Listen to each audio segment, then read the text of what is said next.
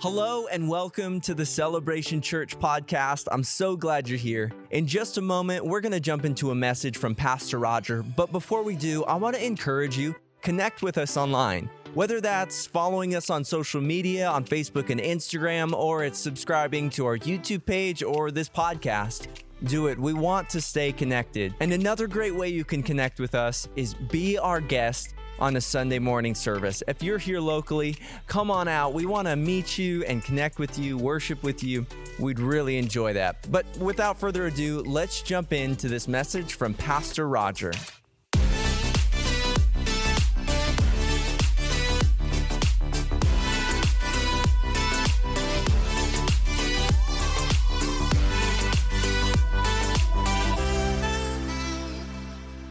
Yeah, let's go.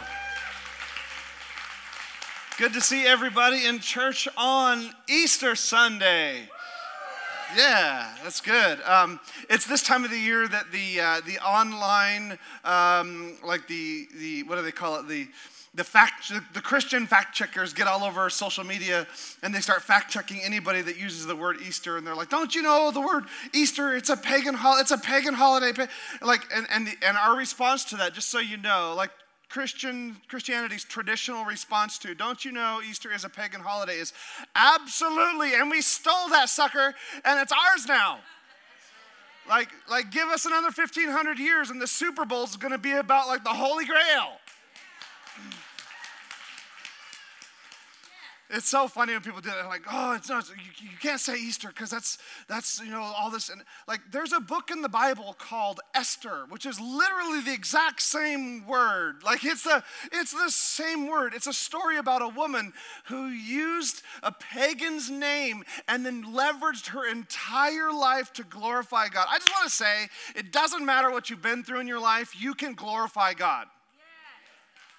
That was half-hearted, but that's okay. Hey. So uh, I'm dressed up today. Come on, like I, I, I got dressed. If, my wife's over there fox whistling. Hey, if it's um if it's your first time here, I don't normally dress up, but I, I this morning I went to my wife. I was like, "Do I look like a preacher, babe?" And she said, "Your belly looks like one." I was like, "That's not right. That's that's not right." I'm glad you're here today. Listen. I hate it when people make promises they cannot keep. Can't stand it when people say they're going to do something and then they don't do it. I think for me, the, the biggest example of this is Amazon Prime delivery. We're going to deliver it next day shipping, free. And then the next day you look, it's still not at your house. So you, so you go in and you look in the tab, and it's coming from China, right? It's like, it's coming from China. It's four months out. It's probably in the middle of the Pacific Ocean somewhere. And they're like, next day, it's the worst. I, it's just the absolute worst. Or uh, when people make promises they can't go, Red Robin, we have an impossible burger. Pretty sure it's possible, like you did it.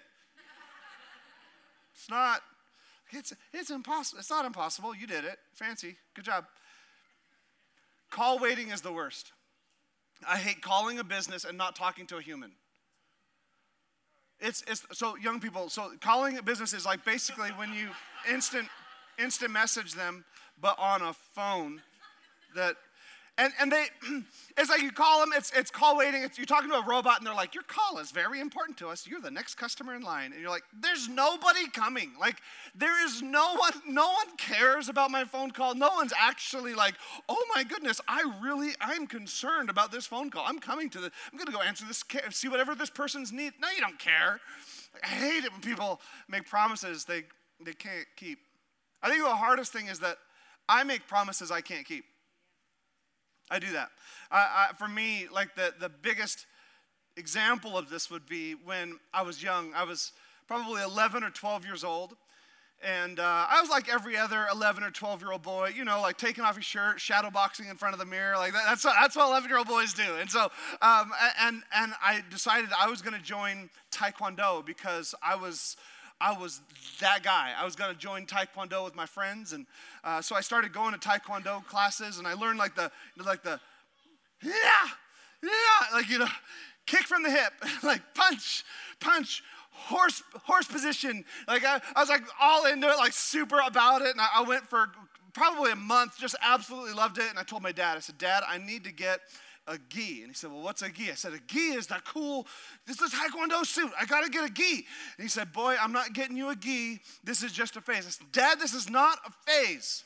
Like, I'm good at this, Dad. You don't even know. Like, I'm going to go to the Olympics for Taekwondo. Like, I'm going to be Jean Claude, John Claude Van Damme in shoe fighter. I'm gonna be like amazing. You're gonna, I'm gonna make money off this, Dad. It's gonna be. My dad's. I'm not buying you. I'm not buying you a gi. And we went back and forth and back and forth as to whether or not I was getting a gi. And guess what, people? I got a gi. I wore that gi to one taekwondo practice then I, I rolled it up. Uh, I, I, didn't even get a chance to learn how to tie it properly. You know what I'm saying? Like I, I wore it to one taekwondo, practice, and then I, I did what you do with an item that you're not going to use ever again in your life. You roll it up and you throw it in the bottom corner of your, of your closet. You know what I'm saying? Like just boom right there. And, and, and then it became this thing in my family. Anytime I would ask my dad, like, hey, dad, I think I want to get into snowboarding. My dad would be like, is this another gi? Is this, is this another hundred bucks out of my pocket that's going in the bottom of your closet? For the, re- I mean, even to this day, if I tell my dad, like, I think I'm gonna start a garden, my dad would be like, is this another Taekwondo gi? Just constantly coming back to this unkept promise I made. When I was 11, people, I was 11. I should be okay with an unkept promise at 11, but nope, not in my family. The truth is, we all make promises we can't keep, don't we? All of us do it. I've never done it. Well, here's my question to you Did you do custom wedding vows? Because I've heard some of your custom wedding vows, and I promise you, you're making promises you can't keep. You know what I mean?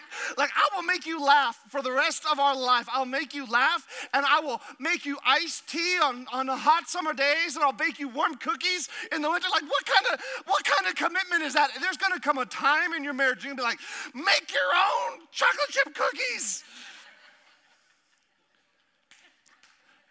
Hey, I just say, I just say this: use those traditional wedding vows. You know what I mean? Like till death do us part. Like you can keep that one.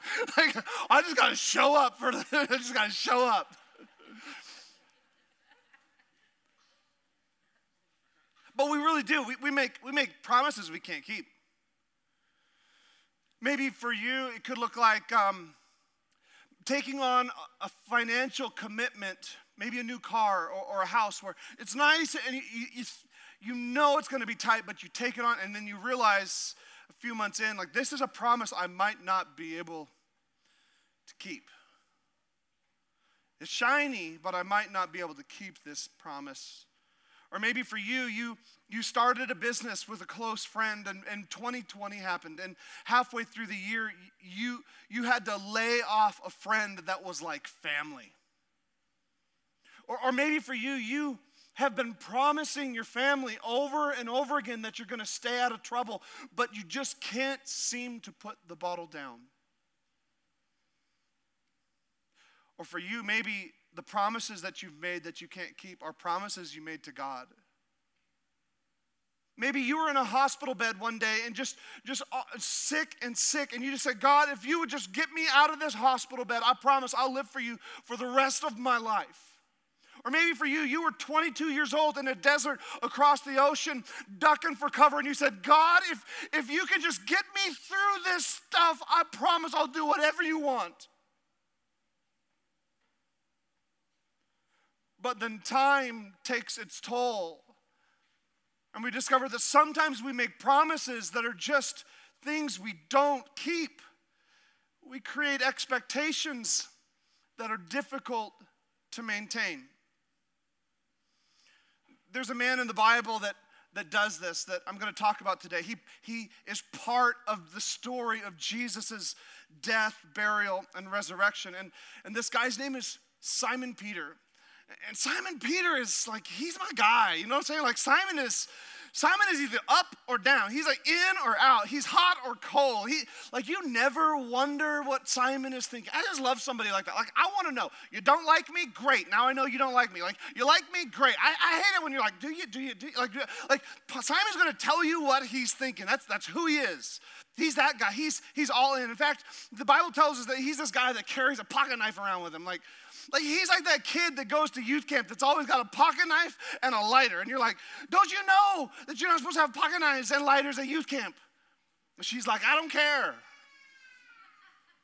Like there's always that kid. In, in fact, the Bible tells us this that at Jesus's, just before Jesus's trial, Peter pulls out his pocket knife and cuts a dude's ear off. Like he goes Mike Tyson on somebody Right now, I've got some theologian that's like, actually, don't you know it was a sword? Pocket knife sounds way better. Cuts a guy's ear off. Like he's, he, like he loves Jesus, but he's a little hood. You know what I'm saying? he's a little ghetto. But what do you do when, when you make promises that you can't keep?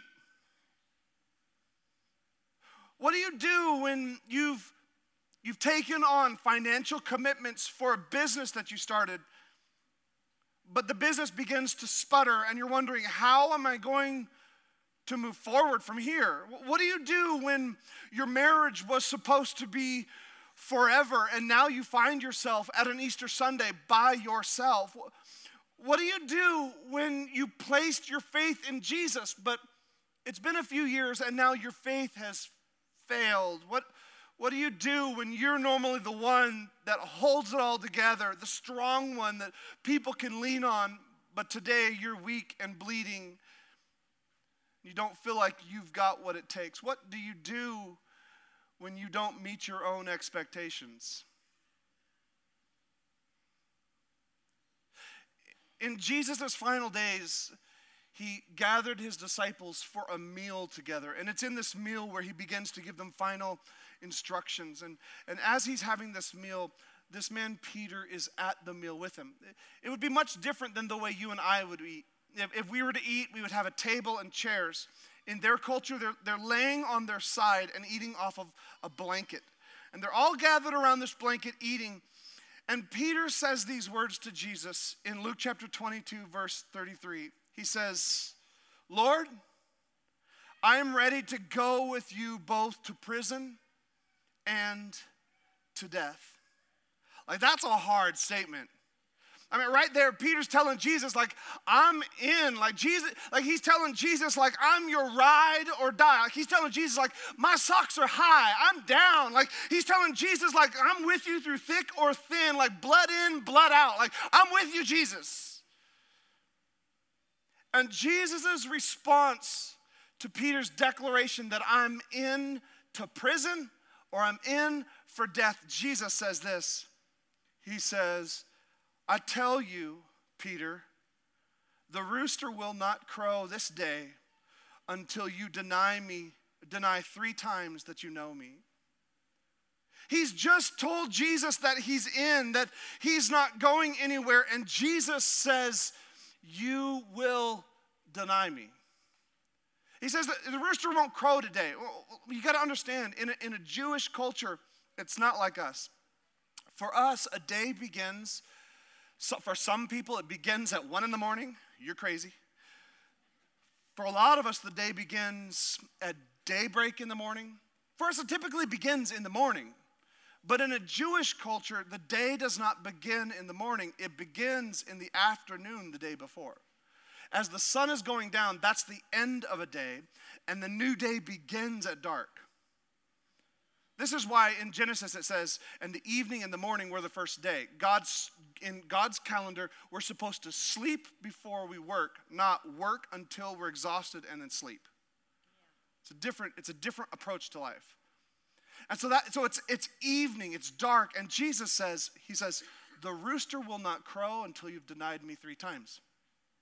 Well, roosters don't crow at night.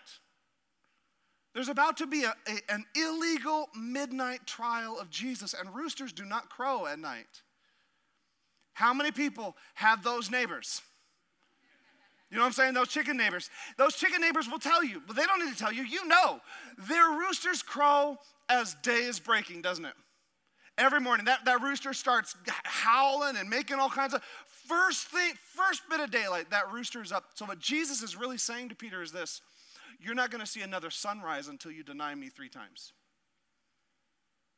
You're not going to experience the next morning without failing.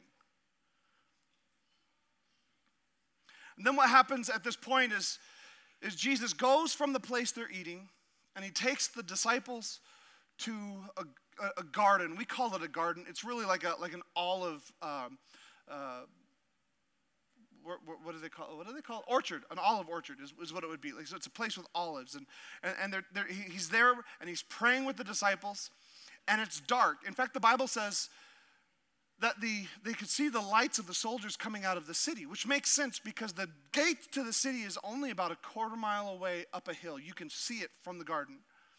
And as, and as they're coming to get Jesus, the Bible tells us that they come into the garden to get him. And at, that's the moment that Peter pulls out his, his old timer pocket knife and he's like, Zah! carves off a guy's ear. Jesus puts the ear back on. And then they take Jesus back to the city so that they can put him on trial. It's the religious leaders that are driving this whole thing. And here's what it says in Luke chapter 22, verse 54. It says, They seized him and they led him away, bringing him into the high priest's house. And Peter was following at a distance. That first phrase just really bothers me. They're bringing Jesus away to go put him on trial, and it's in a priest's house. It's in the house that should be holy that they're putting him on trial. I don't know about you, but I, I grew up in, in a religious environment where it felt like anytime I was around religious people, I was on trial. I, I, was under the microscope. I was being like maybe for you, you've been there. It was it was in the church house. It was among the the people of God that you felt the most vulnerable to the attacks, most vulnerable to the accusations. And I just want to say this: that is not the will of God. That's not what the house of God should be like. The church should not be a place where you are put on trial, where we examine all the faults of your life. We, we all have trouble. You don't need me to tell you where you have faults in your life. You know where you have faults. The church should be a place where we come, faults and all, and we are restored by a risen Savior. And it says that, that Peter is following Jesus from a distance. He, he's, he's following him from a distance. And maybe that's you today. Maybe, maybe you're the person that, that you really want to follow him, but you also know there's something inside of you that just struggles to follow him sometimes. So you find yourself lurking in the corners or, or following just here and there. And so you, you go to church, but you just don't seem to really follow and follow through on like you, you come and you go and maybe you follow him on instagram pages but you really if you're honest with yourself you're at you're at a distance from him. And i just want to say if you're following jesus from a distance you are in great company right now like, if you're still kicking the tires of faith, you're in the right room. You can come, like, literally, you can come to this church, not believe a word I say. And we want you to know you are welcome to come and follow at a distance. You can come, get free coffee, get childcare for an hour and a half, and just sit here, sit in the lobby. We don't care. Follow from a distance because as long as you're following Him, He has an opportunity to find you. Has the opportunity. And so he's following from a distance. And then listen, it says this. And, and when they had kindled a fire in the middle of the courtyard and sat down together, Peter sat down among them. I want you to get this mental image. It's nighttime. They've built a fire in the middle of a courtyard. Imagine a ring of stones and a fire in, in the middle of it. And then a servant girl seeing him as he sat in the light. So he sits into the fire, and when he does, the light from the fire reveals who he is. She looks at him closely and said, This man also was with him. But he denied it, saying, Woman, okay, Peter, you just messed up again. Like you, you, could, you could just like write a list of things not to do that Peter does, and one of them is beginning a sentence. You like you cannot begin a sentence with and or but or woman. Like that's not not a thing. And Peter begins this. He said, "Woman, I do not know him." And a little later, someone else saw him and said, "You are one of them." But Peter said, "Man, I am not." And after an interval of about an hour, still another insisted, saying, Certainly this man also was with him, because for he too is a Galilean. What they're saying is, this guy smells like he's a fisherman. They're saying this guy has an accent. Like he, he sounds like squeaky cheese from Wisconsin. So they, they, they see it. Somebody's like, hey, hey, I'm going to a&W after church. And a little later, uh, I was, I was, uh, uh, and he says, You were one of them. I got myself so distracted. but Peter said, Man, I do not know what you are talking about. In fact, some translations would emphasize the fact that here he's actually swearing, he's cursing, he's, he's using emphatic language, saying, I have no idea what you're talking about. And immediately while he was speaking, the rooster crowed. So the day is arising, and the rooster crows. And the Lord turned and he looked at Peter. And Peter remembered the saying of the Lord when he said to him, Before the rooster crows today, you will deny me three times. And he went out and wept bitterly. It's a, it's a terrible thing to make a promise to someone and, and to realize that you have failed on your promise, isn't it? To make a commitment and then to and then to, to find out that you can't make that commitment. But it's a whole nother thing when you disappoint somebody to their face. Peter is, is disappointing Jesus and he's looking him in the eyes. This is a terrible moment for Peter in his life. This is a discouraging moment. His heart is sunk, his faith is weak, and now he realizes that Jesus knows that he made a promise he couldn't keep. What do you do on the worst day of your life? What do you do when you make promises you can't keep? And you recognize that you have you failed that promise, and now it becomes the worst moment. It's that, that sinking in your gut, that, that lump in your throat when you realize I've made a commitment. I've set expectations I cannot keep. Maybe for you, right now, in this moment, you're in the worst place that your marriage has ever been, and you're just hoping there's a glimmer of light. Maybe, maybe for you right now, you, there are areas of your life that are defined by regret, unkept promises, unmet expectations, and unused karate gi. Maybe the regret looks like a hug you wish you could get one more time. Maybe it looks like a kiss from a loved one that you wish you could return and get. Maybe for you, the regret looks like a situation that you wish you had just said no to. Maybe for you, it was a financial decision and you wish you could go back and make a different choice. That, that's the feeling of Friday before Easter. That's the feeling of Friday. It's, it's the feeling of regret, of disappointment, of unmet expectations, of pain, of confusion, of unkept promises. And it's, it's from this place that we see Jesus is put on trial, and he's taken from this place of trial, and he is scourged. The Bible says they whip him and they beat him.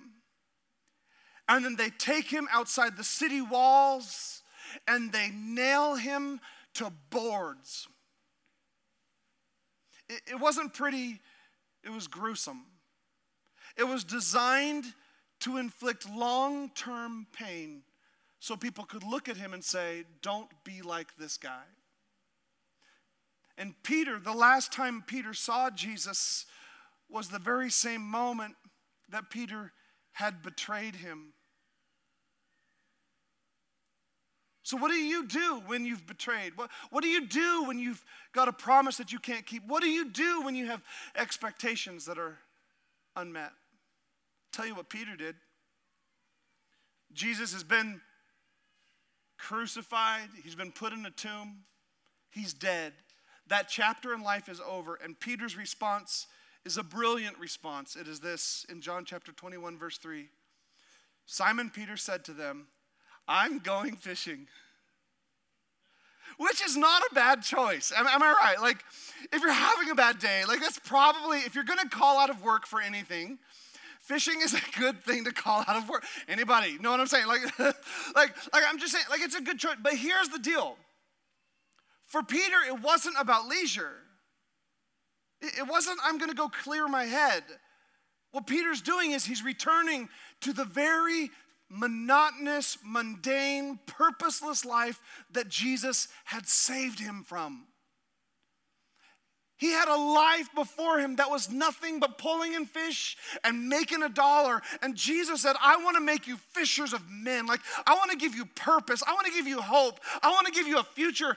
And Peter's saying, I, I just, I, have walked away from, like, it's not, it's all done, it's over. I'm going back to the way things used to be. I'm going back to the way it was before he called me. I, I wonder what, what you do today when failure seems final? What do you do? Do you, do you return to the things that you did before Jesus found you? Do you return to what he called you from? Do you say things like, This is just my lot in life. This is just the story of my life. I, am just, if it's gonna happen, it's gonna happen in my family. It, it, do you say it is what it is? It's, it's not what I planned, it's not what I expected. It's maybe for you, you say, like, when, when you feel like failure is final, you return back to that addictive behavior. You go back to the same crowd that, that offers you the things that God pulled you from. Maybe for you, when, when failure seems final, you say things like, This is just not the life that I wanted to live. This is not the, the, the marriage that I thought I was getting into. This is, this is not the career choice I had hoped for. Maybe for you, when failure seems final, you say things like, I didn't expect to be single again. I didn't want to be this kind of a mom. I didn't want to be this kind of a dad. Maybe you say, I thought I would have overcome depression by now. I didn't think I would have thoughts of suicide at this age in my life. What do you do when failure seems final? What is your default? What do you turn to? Do you disqualify yourself? Do you follow him from a distance? Do you return to the same thing he saved you from? Do you fight? Do you flight? Do you freeze? So Peter leaves Jerusalem and goes fishing. And the Bible tells us that Jesus has been in a tomb, and two women go to the tomb to go, they're just gonna go there to grieve at the tomb. And when they show up at the tomb, the stone is rolled away. And what I love about this, let me just point something out. This is absolutely amazing. Because we're talking about a first century culture. Women are not considered valuable in the first century culture. It's not like today where, where men and women are equal. Like, like in their culture, women are considered property, not even to be educated in school. And yet, the very first two people that the resurrection of Jesus is revealed to is the very people that their society would have said are not credible witnesses. Come on, like if this thing was fake, somebody, like if you're like, I just think it's a hoax, it's just a fake story. If it was fake and I was a first century writer and I was writing the story, I would not have chosen to put the two people as the first witnesses that my culture says are unreliable witnesses. So, a woman is actually the very first person to preach the message of the gospel. It's a woman that says, He has risen, come and see. That's a powerful thing. We're talking about a faith that goes beyond cultural expectations. And so these two women show up at the tomb, and the Bible tells us there's an angel inside the tomb. He's dressed in white, and he's sitting inside the tomb. And it says that the tomb is like a cave. And it says this do not be alarmed. This is what he tells them. Do not be alarmed. You seek Jesus of Nazareth, who was crucified. He has risen. He is not here. See the place where they laid him? But go, tell his disciples and Peter that he is going before you to Galilee, and there you will see him just as he told you. Now, I've read scholars that say things like, he says, Go tell the disciples and Jesus because, or tell the disciples and Peter because Peter was the, the leader of the disciples. He's the, the top of all the disciples. And my response to that is like, yeah and no. Like, yes, Peter had been sort of the spokesman for the disciples. But look at the context. Peter was not the spokesman for the disciples at this point. Peter had abandoned the faith and went fishing. He's on the different side of the country, he's up in Galilee. And so Jesus is saying, Go tell the disciples and tell the one that walked away from me. Because what Peter didn't realize is this is that when Jesus comes off of that cross, he's coming off the cross with an agenda. He's coming off the cross with a plan. And his plan looks like I want to gather those people that have promised things they couldn't keep, that have made unmet expectations, those people that told me they'd be my ride or die and they failed.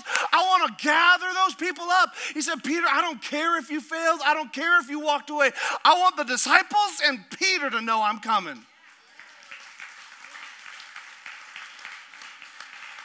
I just hope you're in the room and you're hearing me right now, man or woman that feels like you have walked away from your faith. You feel like you have made promises to God that you've not been able to keep. Listen to me. He came off the cross looking for you. Looking for you. He's not He's not looking for the people that got it all together. Jesus comes off the cross looking for the person that when they make eye contact with him at Walmart, they like turn the other way. That's who he's looking for. And, and then it says this so the disciples are now up in Galilee. So there's this large lake in the, the northeastern side of Israel. And they're up at this lake and they're fishing. Because Peter, he's got guys, he's got influence, and he's got them fishing with him. And the Bible says this in John chapter 21, verse 4 that just as day was breaking, remember, just as day was breaking, Jesus stood on the shore. And yet the disciples did not know that it was Jesus. And Jesus said to them, Children, I, I, I hear Aslan from the audible version of uh, the Narnia, Children, do you have any fish? And, and they answered him, No. And he said to them, Cast the net on the right side of the boat, and you will find some. And so they cast it, and now they were not able to haul it in because of the quantity of fish. What is Jesus doing? He's proving himself faithful to them once again. He's showing them that what I did in your life before, I can continue it now. The scripture says this He which began a good work in you can complete it until the day of Jesus Christ. What, he, what I'm saying is, He's the same yesterday, today, and forever. This may look like a duplicate miracle. What it is, is He's saying, if I did it before, I can do it again. If I did it for your parents, I can do it for you. If, if I did it for the preacher, I can do it for you. If I did it for the person sitting next to you, I can do it for you. He can restore marriages. He can heal addictions. He can cure mental sickness. I'm saying we serve the kind of God that never fails. Never fails. And so they start hauling in this fish, and it's amazing. But I want to take you back just a moment and remember this. It's a key, it's a clue in the text. It says this just as day was breaking. Well, why is that important? Well, just a couple verses later, let's put it together. In, in verse 9, it says this When they got out on land, they saw a charcoal fire in place with fish laid out on it and bread. Jesus has already got fish. He didn't need them to catch fish. What they were searching for, what Peter was trying to fill with going back to his old way of life, Jesus already had the answer for it. But pay attention. Day is breaking, and Jesus is sitting at a fire, and he's saying, Come, let's come back to a fire as morning breaks. What are you saying, preacher? What I'm saying is, he's on the side of the Sea of Galilee. And there's small hamlets and villages all around. And what do they raise? Somebody, oh, you're getting outside the text. No, this is what's going on in the text. What do they raise in small villages? Chickens.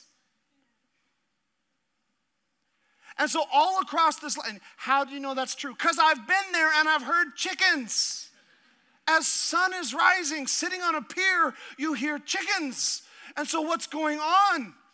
Jesus is taking Peter back to the very place that he denied him. The last time you saw me, Peter, there was a fireplace and there was a chicken and the sun was rising and you denied me three times. You failed me. You seared something in your mind that says, You are not of any use to me, that you betrayed me. And Jesus is saying, Peter, let's come back to an old place. Let's come back to a place where the sun is rising and we're sitting at a fireplace.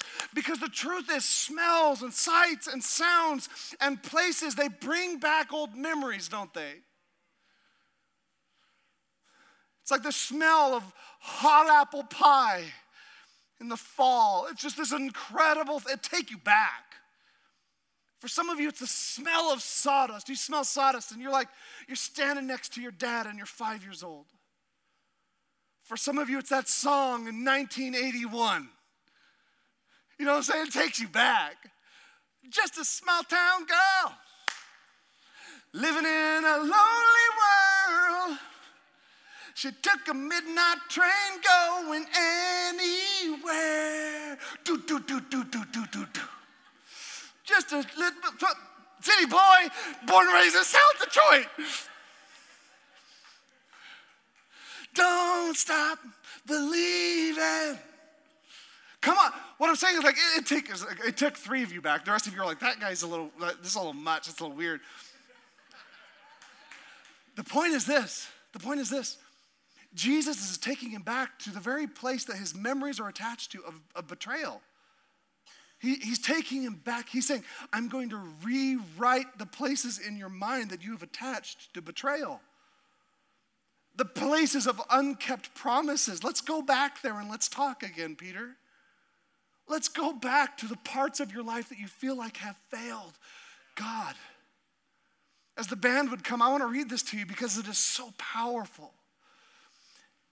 Jesus says this He says, Simon, son of John, do you love me more than these? And he said to him, Yes, Lord, you know that I love you. And he said to him, Feed my lambs. And he says to him a second time, Simon, Son of John, do you love me? And he said, Yes, Lord, you know that I love you. And he says to him, Tend my sheep. And he said a third time, Simon, son of John, do you love me? And Peter was grieved because he said to him the third time, Do you love me? And he said to him, Lord, you know everything. You know that I love you. And Jesus said to him, feed my sheep. Truly, truly, I say to you, when you were young, you used to dress yourself and walk wherever you wanted. He's saying there was a time in, li- in your life where you could be your own man, you could make promises and keep them, you could set expectations and maintain them. But when you are old, you will stretch out your hand, and another will dress you and carry you where you do not want to go. This he said to show about which kind of death he would glorify God. And after saying this, he said to him, Follow me. It's a powerful moment. Because at the dinner, when Peter says, I'm your ride or die, what he's really saying is like, I'm, I'm more downer than all these guys. I'm more in than all the guys here. I'm, I'm the most in.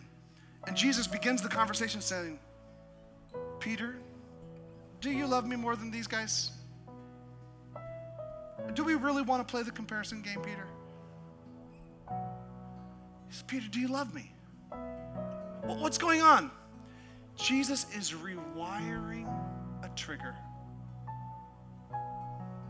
He's saying, Peter, do you love me?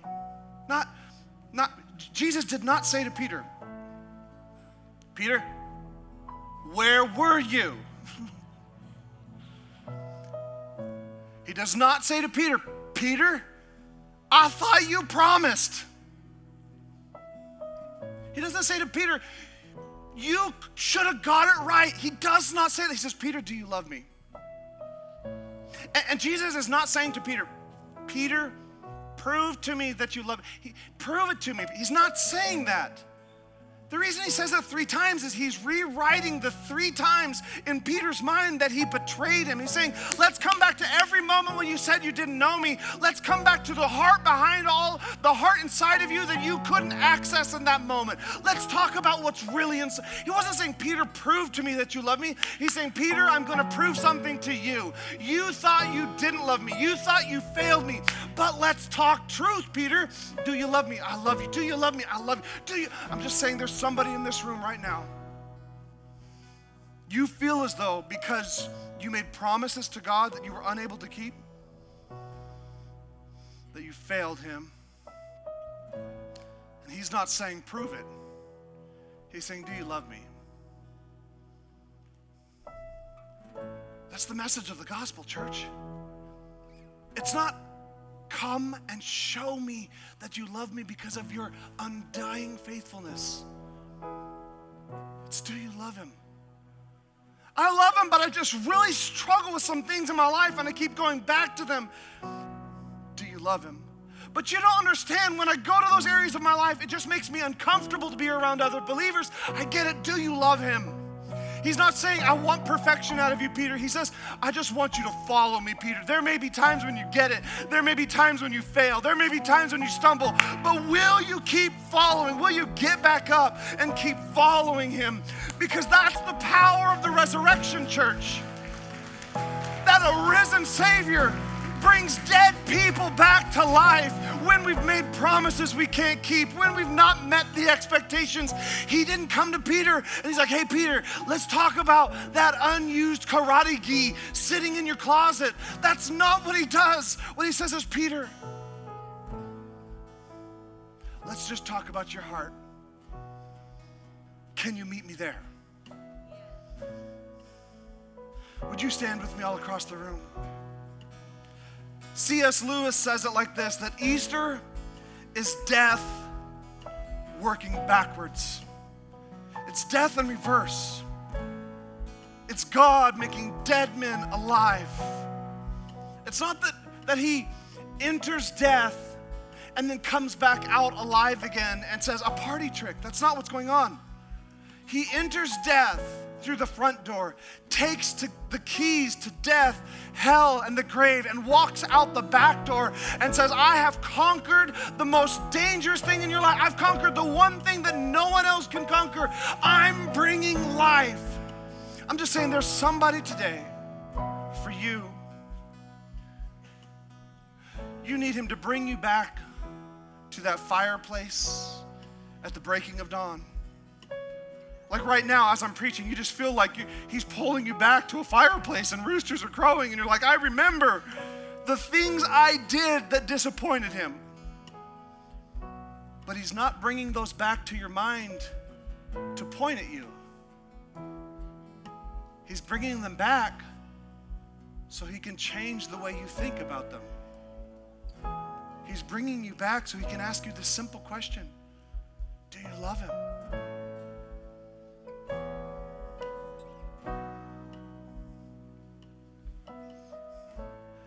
Lord Jesus, right now, God, I pray that you would that you would open up the hearts and the minds of men and women that are in this room. For those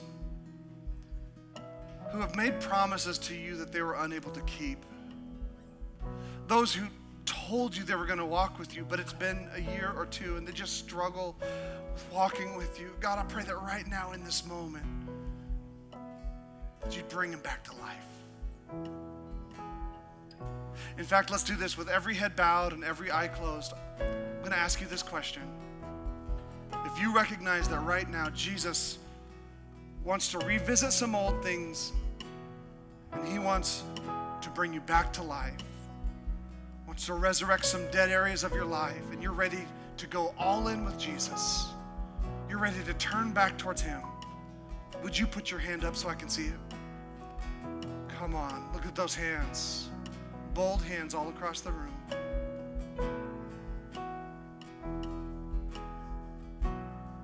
He's going to revisit those old places.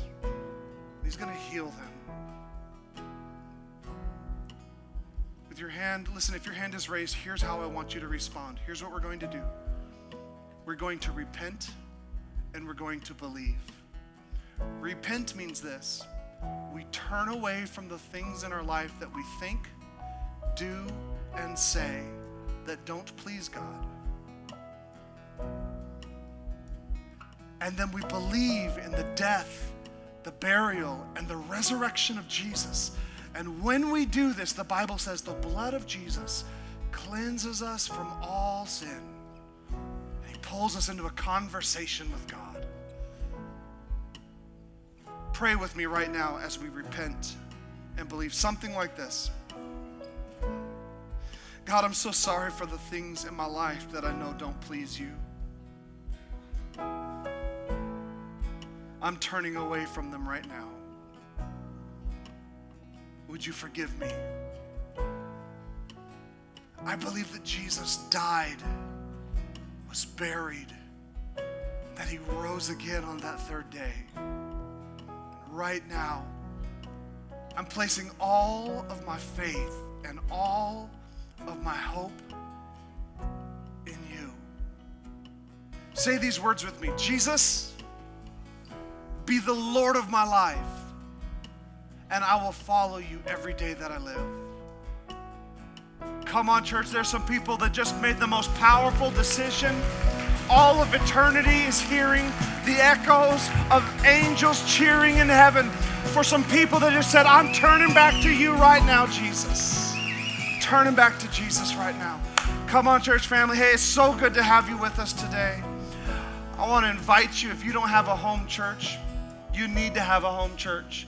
Doesn't have to be this church. There's lots of amazing churches in our area, but we would love for it to be this church. Come back next week. We're going to begin a new series called Address the Mess, talking about uh, uh, dealing with some of the emotional stuff that we deal with, some of the mental health stuff we deal with. I'm excited to see you come back. God bless you. Let's worship and respond to the word. Hey, I just want to say thank you again for tuning in to today's podcast. If you want to learn more about Celebration Church, I'd encourage you to go to our website, www.thecelebration.church, to find out more. Well, we love you guys, and let's continue to love God, love people, and change the world.